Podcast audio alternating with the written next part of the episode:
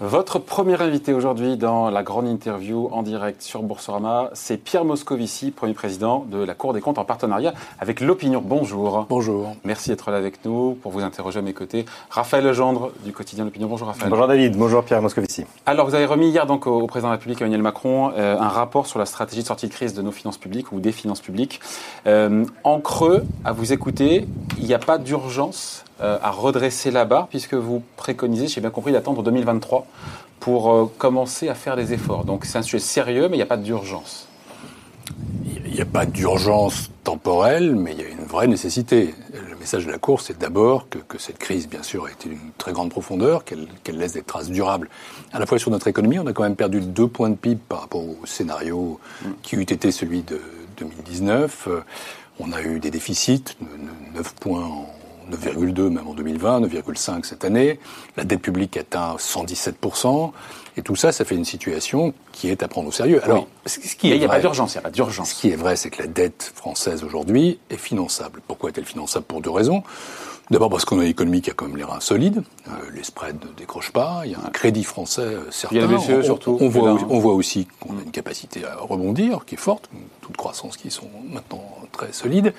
Et puis, il y a la politique de la Banque Centrale Européenne. Et celle-là, on connaît ce qu'on dit la guidance, c'est-à-dire d'ici à 2023, elle doit rester dans une politique de taux bas. Après, on ne peut pas le garantir pour l'éternité. Et quand on a un stock de dette élevé, le jour où les taux d'intérêt, par hypothèse, viendraient à remonter, alors à ce moment-là, ça fait très mal en termes de charge de la dette. Moralité, euh, il faut d'abord, et ça c'est la priorité, c'est surtout ça la raison, 2021-2022, ça doit être consacré à, la reprise. Pour remuscler l'économie française. Pas le risque de casser la reprise, c'est ça? Absolument. L'économie française a subi un choc.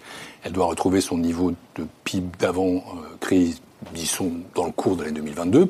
Ça dépendra. Début 2022, vient de dire le gouverneur de la Banque de France. Il y a quelques jours, en estimant que ça allait un peu mieux. Ça va un peu mieux, ça peut aller un peu plus vite que prévu, mais enfin, c'est dans le courant de l'année 2022, puis il faut tenir compte de la zone euro dans son ensemble. Donc disons que 2021-2022 doivent être consacrés d'abord à la musculation de l'économie française, à une stratégie de croissance que la Cour propose, euh, et euh, aussi à la sortie des mesures d'urgence dont nous proposons qu'elles se fassent progressivement, euh, parce qu'il vaut mieux le faire honnêtement trop tard que trop tôt. Euh, la cohésion sociale, euh, le tissu économique doivent être préservés. Mais une fois qu'on a retrouvé le niveau d'avant 2019, une fois que la croissance est remise sur des rails solides, alors il faut entrer dans une stratégie de consolidation des finances publiques qui passe, pour nous, clairement, par une maîtrise euh, forte de la dépense publique, parce que c'est la meilleure façon pour réduire les déficits et pour euh, contrôler, encore une fois, la finances publiques. C'est là que vous divergez un peu euh, avec Bruno Le Maire. Bruno Le Maire qui, qui répète à l'envie depuis des mois, à chaque fois qu'on l'interroge sur euh, le rétablissement des finances publiques, passera-t-il par l'impôt? Non, répond Bruno Le Maire, ce sera la croissance qui va nous permettre de réduire la dette et la croissance uniquement. Là, vous faites un petit pas de côté par rapport au, discours de Bercy en insistant bien sur le fait bah, qu'il faudra faire des économies. Et que la croissance ne suffira pas. La bah, croissance il y, aurait deux erreurs symétriques qu'il ne faut pas connaître. La première, ce serait de dire que la croissance ne sert à rien et euh, ce serait un message austéritaire du style voilà, la crise est finie, euh, maintenant euh, on met un coup de patin, un coup de frein, ça c'est ce qu'on a fait en 2008-2009, on connaît le résultat, ça met l'économie en basse pression et nous ne pouvons pas nous le permettre. Donc, il faut une stratégie de croissance. Et de ce point de vue-là, je n'ai pas de commentaire à faire, ou alors on y reviendra sur le plan de relance. Disons que les grands axes sont connus. C'est d'abord l'investissement mmh. dans l'innovation, dans la recherche, dans l'industrie qui n'est pas totalement rétablie, dans les compétences, c'est la transition numérique, c'est la transition durable. C'est aussi quelque chose qui est fondamental parce qu'en France, disons qu'on est assez bon pour la réactivité, mais on est médiocre pour l'anticipation et pour euh, la prévention des risques. Donc la résilience de l'économie doit être améliorée et ça passe aussi par des réformes de l'État et du service public que nous proposons par ailleurs.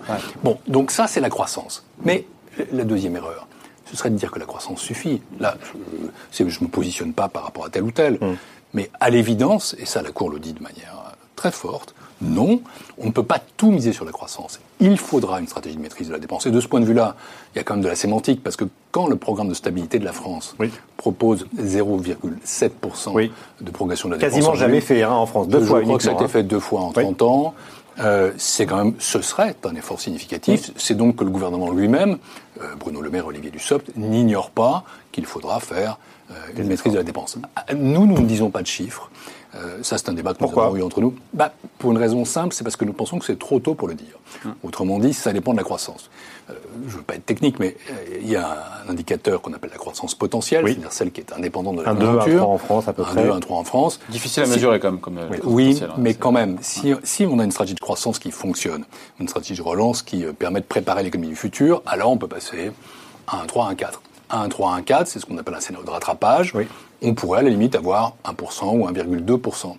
Si en revanche la croissance potentielle reste scotchée et faible, à ce moment-là, on passe dans 0,6, 0,3. Et ça, euh, je pense qu'il serait imprudent de le lire aujourd'hui, on serait démenti par les faits, ça ne Oui. sert à rien. C'est la raison pour laquelle la Cour, plutôt que de donner un chiffre, euh, 0,6, 0,7, 1, euh, 0,3, la Cour euh, a décrit des scénarios. Ce qui est certain, c'est que quel que soit le scénario, On est si entre on veut quatre- passer en dessous de 117%, 120% d'ici à 2027, 2027 paraît raisonnable. Euh, après, c'est trop tard, c'est trop long.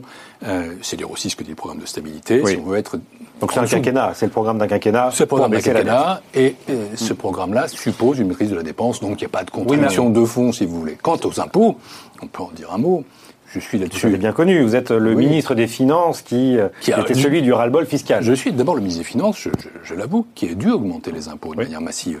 Et là, on voit bien les erreurs à ne pas commettre. Pourquoi est-ce que nous l'avons fait? Pardon de revenir dans ce passé lointain, euh, qui n'a pas été très agréable, ni- pour nous, ni pour les Français. C'est parce que quand vous arrivez aux responsabilités, que vous avez 5% de déficit et 0% de croissance, si vous voulez rentrer dans les clous des règles qu'il faudra changer, Oui. euh, Les règles européennes, oui. Les règles européennes, à ce moment-là, vous êtes obligé de procéder soit par une baisse brutale des dépenses, soit par une hausse des impôts. C'est ce qu'il faut éviter. Ça, ça s'appelle l'austérité.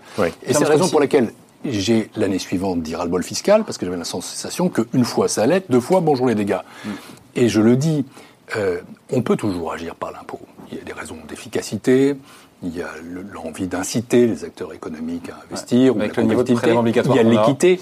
Mais on a quand même un niveau de prélèvement obligatoire qui est à 45%, on a une acceptabilité de l'impôt qui est faible, on a un maniement de l'impôt qui est souvent maladroit, parce que ce que j'observe quand je regarde les 20 dernières années, c'est qu'on a souvent eu tendance à faire de l'impôt en basse conjoncture. Oui. Le résultat, c'est que ça tasse encore la croissance et donc aussi les recettes. Mm. On a fait souvent des baisses d'impôts en haute conjoncture. Euh, Le résultat, c'est qu'on creuse le déficit et qu'on n'améliore pas la croissance. Et là, par exemple, si nous disons qu'il y a une stratégie de consolidation des finances publiques, de maîtrise de la dépense sérieuse, pas trop dure, mais sérieuse à faire, on ne peut pas se permettre en plus une politique de baisse des impôts et on ne peut pas attendre d'une politique de hausse des impôts quelque chose qui soit massif. Autrement dit, ce que la Cour dit, c'est oui, le levier fiscal existe, mais il faut qu'il soit utilisé de manière équilibrée. Une hausse doit être compensée par une baisse, une baisse par une hausse. Euh, et euh, Bon, c'est pas là la, Moscovici, la- la après- réponse principale au défi qu'on se pose. Il y a la question du ne timing. Il y a la question du timing encore une fois sur cette consolidation. Et le gouverneur de la Banque de France euh, nous a dit euh, que le temps était clairement venu de sortir du quoi qu'il en coûte. Pour vous, on peut encore attendre. Lui il dit le temps est venu, donc c'est maintenant. Vous vous dites on attend 2020 2023 pour pas Non. casser la croissance. Non, d'abord, on a, on a déjà commencé à sortir de certaines mesures. On doit continuer à le faire, on va le faire. Mais il y a des choses qu'on sait. Par exemple, on est passé à un dispositif plus pérenne en matière de chômage partiel. Euh, il faut éviter de mettre des hommes et des femmes dans la difficulté trop tôt. Deuxième exemple, il y a des secteurs qui vont continuer à avoir besoin de bénéficier d'aide. Euh, il faudra identifier lesquels. Euh, il faudra prendre le relais aussi des PGE progressivement par des produits financiers. Et donc nous disons oui, le quoi qu'il en coûte, il faut en sortir, mais sortons-en progressivement, sans d'un coup laisser notre économie euh, et notre société à découvert ou vulnérables.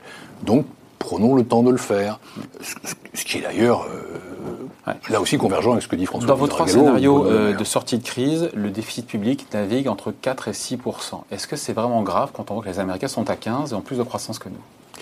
Ça, ça pose la question de- des règles européennes.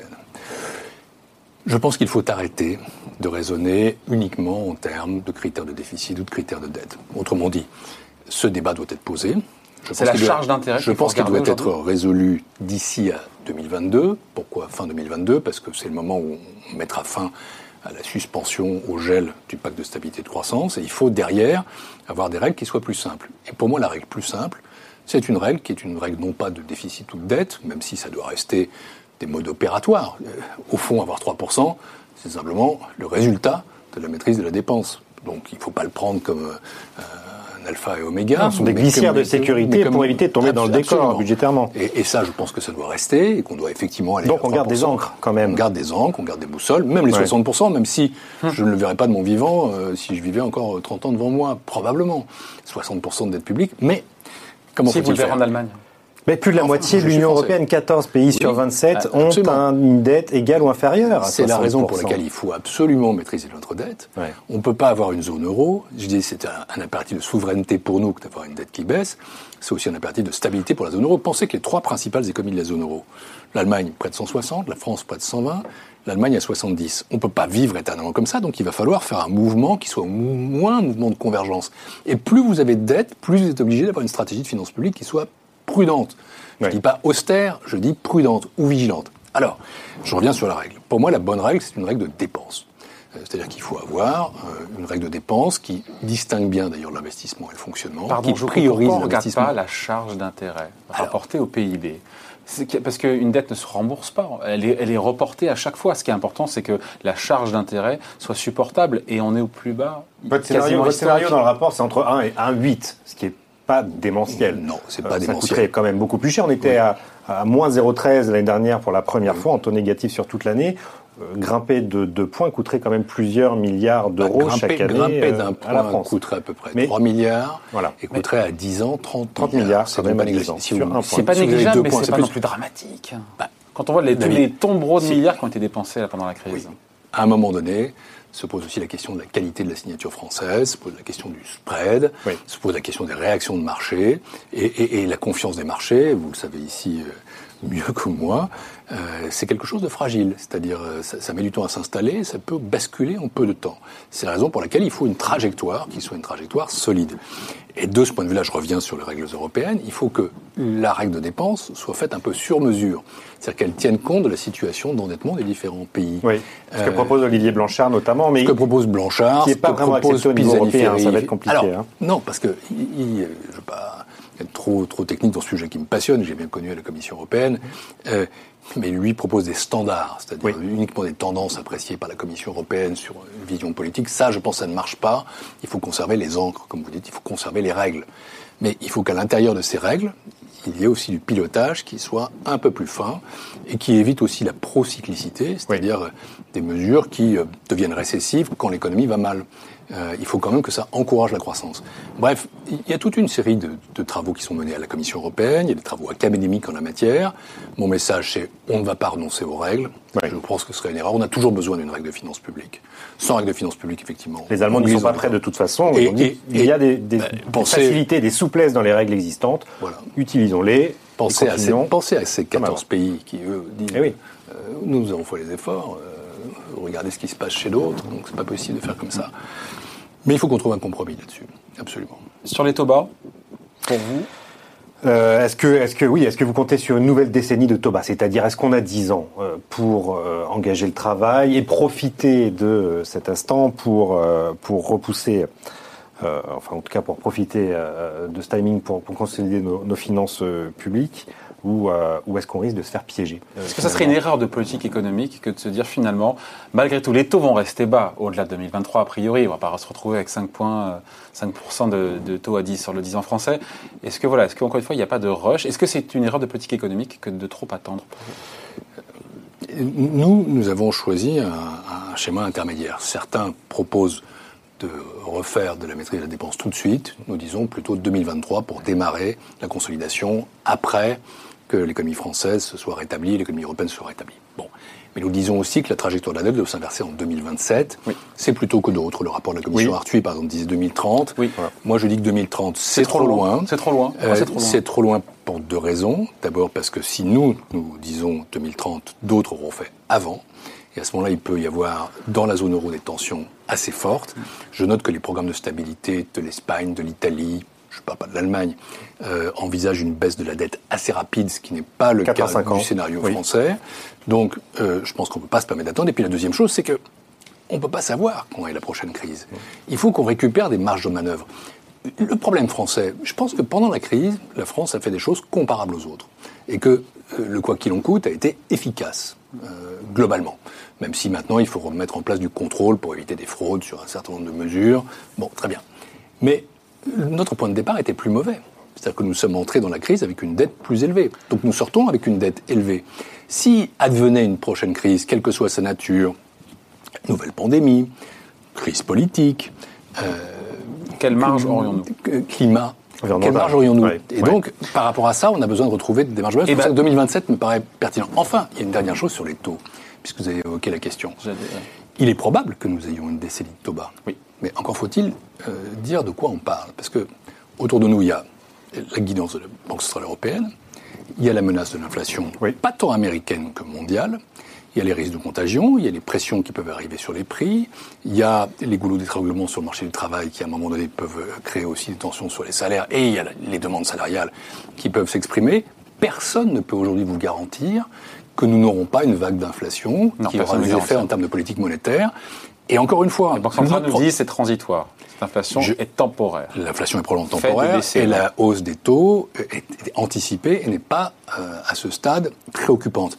Mais encore une fois, quand on raisonne en termes de finances publiques et quand on raisonne en termes de moyen terme par rapport à une dette, on se dit qu'il est quand même prudent de prévoir une situation dans laquelle éventuellement on doit réagir.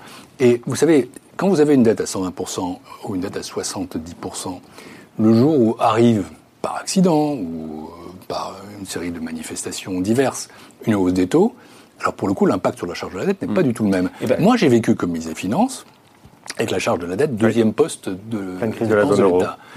Eh ben, vous avez du mal. Hein. Vous avez du mal à, préparer l'avenir. Vous avez du mal à investir dans les services publics. Euh, je, suis un, un social-démocrate à l'origine et moi j'ai toujours appris que la dette était l'ennemi de la gauche l'ennemi du service public autant que l'ennemi de l'économie. Mais le jour où la charge de la dette étouffe le budget, vous n'avez plus de capacité d'investissement plus de capacité à financer vos services publics. Il y a plus simple publics. pour cet excès de dette. Certains vous diront, eh ben, il n'y a qu'à demander à la BCE, qui a acheté des tombereaux de dette publique française, et eh ben, de les annuler dans ses comptes. La BCE dignette, évidemment. Et pourquoi pas? Vous êtes contre, vous imaginez vous aussi, mais pourquoi, pourquoi pas, pour des... Je ne suis pas contre idéologiquement, je trouve que c'est une illusion lyrique euh, qui peut être séduisante, mais prenons garde aux illusions. Euh, qui euh, se traduisent par de grands mensonges et à la fin par de très grandes déceptions. On n'annulera pas la dette. Ça n'est pas dans le mandat de la Banque Centrale Européenne. Et n'oubliez pas, encore une fois, la composition de la zone euro. Pourquoi voudriez-vous? Moi, j'ai une chose que j'ai appris dans la politique depuis longtemps, et surtout dans la politique européenne, c'est qu'il faut toujours se mettre à la place des autres. Nous, nous disons, bah, tout ça, c'est trop serré, il faut donner un petit peu de marge, etc., etc. Mais quand vous êtes allemand, ou quand vous êtes pire, un frugal. Hmm. Pourquoi est-ce que vous êtes frugal?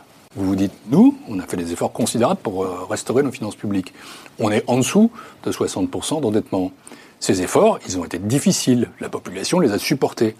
Pourquoi est-ce que nous devrions être encore plus euh, bénévolents avec d'autres qui n'ont pas fait ces efforts Et donc, ils se tournent vers nous et nous disent en anglais, do your homework. Faites votre travail chez vous. Mm. Et de ce point de vue-là, il ne faut pas se tromper. C'est pareil pour la Banque Centrale Européenne. Si cette question devait se poser un jour, d'abord, c'est pas dans le traité, c'est pas dans le mandat. Et en plus, la, le, ça ne rapporterait pas grand-chose non plus, par parce ailleurs, que ce qu'on paye en intérêt, on le retouche en dividende de la Banque Centrale Européenne. Ça, ça, se reporterait ailleurs. Donc, euh, c'est la politique du saveur camembert. Et surtout, ça n'arrivera pas parce que le board de la Banque Centrale Européenne est fait de telle façon qu'il ne le voudra jamais. Donc, moi, je, voudrais bien, on peut avoir ce discours académique, politique, etc. Ça n'est pas vrai. Ça n'est pas vrai. On peut mutualiser la dette, on peut euh, travailler sur euh, sa gestion, euh, on peut travailler sur les maturités. Mais pas L'AFT le fait très bien. On ne l'annulera pas. Voilà. Et, et, je suis très content qu'on la mutualise en partie. Je, je salue d'ailleurs qui a été euh, très fructueux euh, de l'Union européenne hier sur ces 20 milliards pour la première tranche. Et je suis très optimiste là-dessus. Et je vais même plus loin, puisqu'on a parlé tout à l'heure des règles. Je souhaite que le, plan, le Next Generation EU, euh, soit pérennisé. Le plan d'investissement européen. Voilà. le fonds de relance, que ce soit pérennisé, qu'on aille un jour vers un vrai budget de l'Union européenne, de la zone euro. Je le souhaite depuis longtemps. Je continue. Pierre Moscovici, pour aboutir à une baisse de la dette qui est souhaitée par la Cour en 2027, euh, on était assez technique, en tout cas assez précis sur des chiffres, mais au-delà de ça, sur la philosophie, il, faut, il faudra faire des efforts. On ne peut pas croire qu'on peut dans nos comptes comme ça sans effort. Pas le mot d'austérité, mais sans effort collectif. La maîtrise de la dépense, ça suppose un effort. D'ailleurs, la Cour va plus loin parce que c'est là que vous proposez différentes réformes euh, à mettre en place, euh, justement pour réduire la dépense. J'ai parlé de la stratégie de croissance. Elle est première. Elle ne suffit pas. Donc il faut une stratégie de maîtrise de la dépense. Et regardons ce qu'est notre dépense publique. Plus de 60% du PIB euh, en 2020 en France. Absolument. 60, ça va baisser, parce que c'est encore lié aux mesures. C'est pour ça que le, PLF 2022 n'est peut-être pas le plus compliqué à faire, même s'il faut éviter, pour le coup, qu'il préempte trop sur les années 2003-2027. Il faudra, à mon avis, et à l'avis de la Cour, qu'après l'élection présidentielle de 2022, on ne peut pas faire de loi de programmation avant, on n'a pas la stabilité qu'il faut, et on n'a pas non plus la donne politique qui convient. Mais après l'élection présidentielle, il faudra une loi de programmation fortement contraignante, pas à moi de dire si elle doit être constitutionnelle ou pas, pour 5 ans, euh, avec l'horizon, encore une fois, 2027 que, que, nous donnons, avec des indications très précises sur la dépense publique. Et là, quand on regarde les choses, on s'aperçoit, on peut le regretter, mais c'est comme ça, qu'il y a un certain nombre de postes de dépenses publiques oui. sur lesquels nous dépensons beaucoup plus que les autres, sans avoir une efficacité avérée à du concurrence du surplus de dépenses. Et nous les avons identifiés, ce sont les retraites, ce sont les dépenses en matière d'emploi, ce sont Donc la, retraite, la réforme de l'assurance chômage, peut-être qui doit être mise en place normalement d'ici euh, quelques peut mois. Peut-être pas la même, parce qu'il faut sans doute se concentrer sur le chômage de longue durée, sur les décrocheurs. Il y a aussi euh, tout ce qui est la politique du logement. Oui. Euh, il y a l'assurance maladie. Où l'on dépense deux fois plus, vous indiquez dans le rapport pour la politique Absolument. du logement en France que la moyenne des autres pays où il faut européens. Et, et, donc nous proposons non pas des mesures budgétaires, parce que nous ne sommes pas la direction du budget. Nous proposons un certain nombre de réformes, de réflexions pour permettre d'améliorer le dispositif, de le cibler, de le concentrer sur les publics qu'il doit toucher. Par exemple, le logement, ça doit être d'abord les plus défavorisés. La politique de l'emploi, ça doit être d'abord les chômeurs de longue durée et les jeunes décrocheurs qu'il faut ramener vers l'emploi. Et il y a la question des retraites, bien Alors, sûr. Sur la, oui, euh, la Cour défend l'idée de l'augmentation, évidemment, du relèvement de l'âge légal de départ en retraite. Pour vous, on ne coupera pas à cette réforme des retraites. Après, quand on interroge les Français, 55%, en tout cas pour l'instant, ne souhaitent pas d'une réforme avant la présidentielle. C'est un sujet euh, pour Non, le nous- présidentiel qui devrait être arbitré, tranché par les Français. On nous a demandé un rapport sur le moyen terme. Euh, et on nous a demandé quels étaient les, les- facteurs qui pouvaient permettre un rétablissement de l'équilibre structurel des finances publiques. Disons-le, une réforme des retraites est sans aucun doute nécessaire. Pourquoi? Pour des raisons qui d'ailleurs sont antérieures à la crise, on les connaît, c'est-à-dire que démographiquement, euh, nous sommes dans une situation où il y avait quatre actifs pour un inactif dans les années 60, maintenant c'est un pour un. Le niveau de vie des retraités Oui, mais les est Français supérieur vivent mieux que les actifs. Ils vivent mieux que les actifs. Mais les Euh, Français n'en veulent pas pour l'instant. Attendez, C'est- attendez. C'est là où il faut, Et- et faut donc- convaincre aussi. Et hein. donc, euh, je- je- je- nous, nous sommes des, des experts. Euh, Nous donnons des éléments de diagnostic et nous faisons des propositions. C'est pas à nous de choisir. Euh, J'ai fait ça dans une autre vie. Euh, C'est le politique qui doit décider et, c'est le peuple qui doit trancher toujours. Et ça, je suis totalement respectueux du débat démocratique. Mais le rôle de la Cour des comptes, c'est d'éclairer les données du débat. Alors, si je continue, je dis, nous pensons que, les- et nous pensons, non, nous ne pensons pas, nous affirmons que l'équilibre du système de retraite n'est pas garanti de façon pérenne sur le plan financier. Il faudra faire quelque chose. Alors quoi? Nous ne disons pas quoi, nous ne disons pas quand, et nous ne disons pas comment. Euh, nous disons qu'une réforme est nécessaire. À l'exécutif maintenant de se saisir du sujet, nous faisons simplement un certain nombre de remarques. D'abord qu'il y a des, des voies qui sont plus compliquées que d'autres. Euh, baisser le niveau des pensions Non, ne ça, paraît pas, extraordinairement euh, réaliste euh, et acceptable. Et donc on se retrouve ramené en effet plutôt vers des mesures qui touchent Travailler plus, ou, ou à la durée de cotisation. de plus en plus. Mais Mm. même si on fait ça, il faut prendre en compte les carrières longues, il faut prendre en compte la pénibilité, euh, il- faut prendre en compte des impératifs d'équité. C'est pour ça que nous disons qu'une réforme des retraites doit être d'abord basée sur un diagnostic partagé. Le diagnostic, il existe, on peut le partager. Sur une concertation. Oui. Il- m- même les réformes dites comme ça brutales, celles qui ont provoqué les mouvements, n'ont pas été des réformes sans concertation. Donc il faut quand même un minimum de dialogue. Et puis troisièmement, il faut sans doute qu'elles soient étalées dans le temps pour être acceptables, avec des amodiations. Il faut, il faut faire un tout petit peu de sur-mesure quand même. Euh, ne prenons pas des mesures qui risqueraient d'affecter des publics euh, qui sont dans une Donc on situation laissera les générale. Français trancher. C'est un sujet présidentiel, vous êtes d'accord C'est ce que disait d'ailleurs Laurent Berger de la C'est ce que disait Laurent Berger. C'est- pas à moi de trancher là-dessus. Le, le- le rapport laisse totalement la question ouverte. On nous a posé une question, nous avons donné notre réponse. Il faut une réforme. Après, le quand, le comment, euh, c'est à l'exécutif de décider. Et puis, c'est aussi aux Français d'en débattre, bien sûr. Quand vous lui avez remis, vas-y, vas-y. non, mais là, c'est le côté réforme, donc c'est le côté dépense, hein, maîtriser la dépense. Euh, vous dites aussi qu'il faudra soutenir la croissance. Baisser les dépenses, c'est aussi un peu admis euh, la croissance du pays. Vous dites qu'en parallèle, il faut mettre une stratégie de, croissance. Où? Où est-ce qu'on met l'argent et comment on fait? Comment on fait différemment, peut-être, de ce qui a été fait jusqu'à présent Alors, là-dessus, nous avons commencé par là. encore une fois, c'est l'investissement. il faut identifier les points sur lesquels nous sommes en faiblesse. Et il y a d'abord l'innovation il y a la recherche, sur laquelle nous sommes trop faibles, et on l'a vu, y compris pendant la crise, sur un certain nombre de facteurs. Enfin, je veux dire, je, suis comme sur le vaccin, par exemple. Euh, je suis vacciné comme, beaucoup de Français aujourd'hui. AstraZeneca, mais c'est dommage qu'il n'y ait pas de vaccin français. Enfin, nous sommes le pays de Pasteur, et, j'attends le, vaccin de Sanofi avec beaucoup de confiance. Mais enfin, euh, c'est un peu rageant d'une certaine façon. Et donc, il y, a, il y a de la recherche, il y a l'industrie l'industrie où des mesures ont été prises qui commencent à faire effet, mais on a quand même besoin de, de, reconquérir notre souveraineté industrielle davantage. Il y a les compétences. Euh, il y a tout ce qui est euh, transition durable. Euh, il faut donc notamment trancher des débats fondamentaux sur les transports ou sur l'énergie. Dans les quelques mois qui viennent, on aura l'occasion d'en parler. Il y a la transition numérique, celle du privé et celle du public. Et il y a ce que j'appelais tout à l'heure la, la résilience. Euh, Est-ce que tout ça pourrait pas faire l'objet d'un deuxième plan de relance dont on parle beaucoup, qui est assez débattu entre les et Bercy en ce moment Ça fera l'objet d'un deuxième rapport de la Cour. Ouais. C'est-à-dire que, de ce point de vue-là, vous savez, nous ne sommes pas, nous, une commission. Euh, nous sommes une juridiction. Oui. Et donc, euh, nous nous appuyons sur des travaux qui sont toujours euh, basés sur des analyses étayées. Nous avons, je dirais, commencé et nous poursuivons un travail sur les réformes structurelles. Donc la Cour n'a pas fait son avis sur euh, l'utilité ou pas d'un deuxième plan de, de Non. Euh, Vous-même, à titre personnel, n'avez pas d'avis ah, là-dessus Si, si. On, va d'abord euh, faire un rapport sur le plan de relance pour le Sénat d'ici la fin de l'année. On va faire un rapport sur les réformes structurelles. Donc je, vous annonce qu'on continue à travailler là-dessus.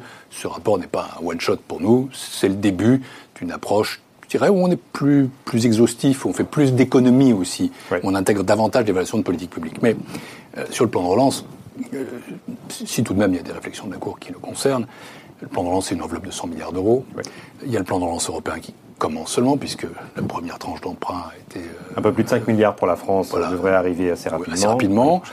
Euh, que la croissance est quand même à un niveau significatif, 5%, 5,75%. Donc je ne pense pas qu'il y ait besoin d'un deuxième plan de relance. Après, on peut décider de financer des investissements ciblés ici ou là. C'est d'ailleurs comme ça qu'on commence à l'appeler au sein de l'exécutif, un plan d'investissement. C'est autre chose qu'un plan de relance. C'est un plan d'investissement ciblé, et ça, il faudra se prononcer Mais ça va être, sur pièce. Ça va être de l'argent en plus, tout ça. Hein. Combien elle va nous coûter, cette crise, au final? Est-ce que la Cour est capable euh, de chiffrer euh, le coût de la crise? Et est-ce qu'on a fait plus ou moins que nos, voisins européens? Euh, On n'a pas fini, donc on, fait, c'est à la fin de la foire qu'on compte les vaches. Mmh. Il ne parle pas que des vaches, d'ailleurs, disait Chirac. donc attendons la, fin de tout ça. Euh, disons simplement, pour répondre à votre autre question sur laquelle on est plus, plus étayé, c'est que je dirais qu'on a fait les choses de manière comparable aux autres. Euh, D'accord. Donc ni trop ni trop peu. Des mesures type euh, solidarité, PGE, chômage partiel. Au total, les mesures d'urgence, c'est à peu près la même jauge que nos partenaires, avec une assez grande efficacité. Et d'ailleurs, je le dis à, tous ceux qui regardent de l'autre côté de l'Atlantique, en disant le plan Biden, c'est merveilleux. On va voir. Euh, je, pense que c'est formidable qu'ils aient fait un plan de cette ampleur. Il faut éviter ce qu'on appelle l'overshooting, c'est-à-dire que ce soit trop élevé. Ça, peut avoir des impacts, y compris sur nous, à moyen terme. Mais surtout, il y a une différence fondamentale. Et, là, il y a quand même une preuve de la supériorité du modèle social européen et français par rapport au modèle social américain. C'est que s'ils font autant, il faudrait d'ailleurs consolider tous les plans européens et nationaux pour voir exactement ce que nous avons fait. S'ils font autant, c'est parce que les stabilisateurs automatiques sont très faibles. Et ils marchent mieux chez nous. Et de ce point de vue-là, je pense que le bon mot, c'est comparable. Oui, nous avons été dans la bonne moyenne euh, d'une Europe qui a fait ce qu'elle devait face à cette crise. Euh, évidemment, on peut avoir ici ou là des remarques, j'en ai fait sur la fraude. Il faut quand même que maintenant, c'est assez normal que quand vous êtes en crise, on ne va pas contrôler chaque euro qu'on donne à un demandeur d'emploi qui est en chômage partiel. Mais il est temps de sortir de ce quoi qu'il en coûte. Mais maintenant, quand on sort du quoi qu'il en coûte, les mesures plus durables qui vont s'installer pour encore quelques temps, un semestre, euh, on verra, euh, eh bien ces mesures-là, il faut quand même contrôler l'usage des fonds. Parce qu'il y, a, eu quand même une fraude assez significative. Pour Dernière question. Quelques centaines de millions d'euros. Quand vous on finit là-dessus, Pierre Moscovici, quand vous remettez ce rapport au président de la République, qu'est-ce qu'il vous dit? Il vous dit j'ai conscience que il faut, va falloir, en même temps c'est le quinquennat d'après éventuellement s'il y en a un, de de consolider justement nos finances publiques Il m'a dit d'abord, je, ne trahis jamais vos discussions, mais d'abord qu'il allait le lire, parce que s'il n'avait pas le journal, c'est une bonne nouvelle, mais je crois qu'il va le faire.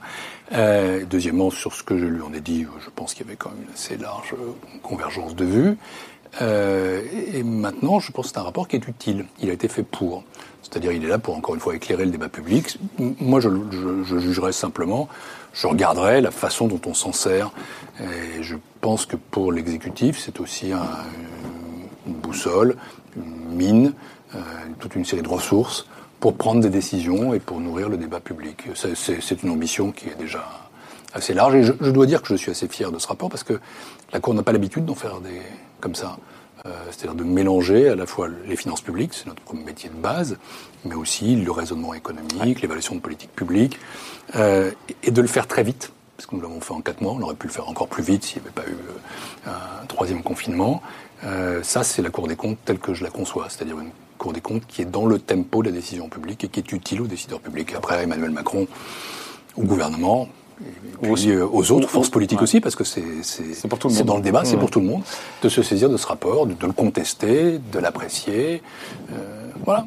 Il, il, aura joué son rôle. Il est là, et nous aussi. Merci en tout cas d'avoir été, vous, vous aussi, d'avoir été avec nous. Pierre Moscovici, Pierre Moscovici, donc le premier président de la Cour des comptes, invité euh, de la grande interview en direct sur Boursorama, en partenariat avec l'opinion. Merci. Merci. Au revoir. Merci.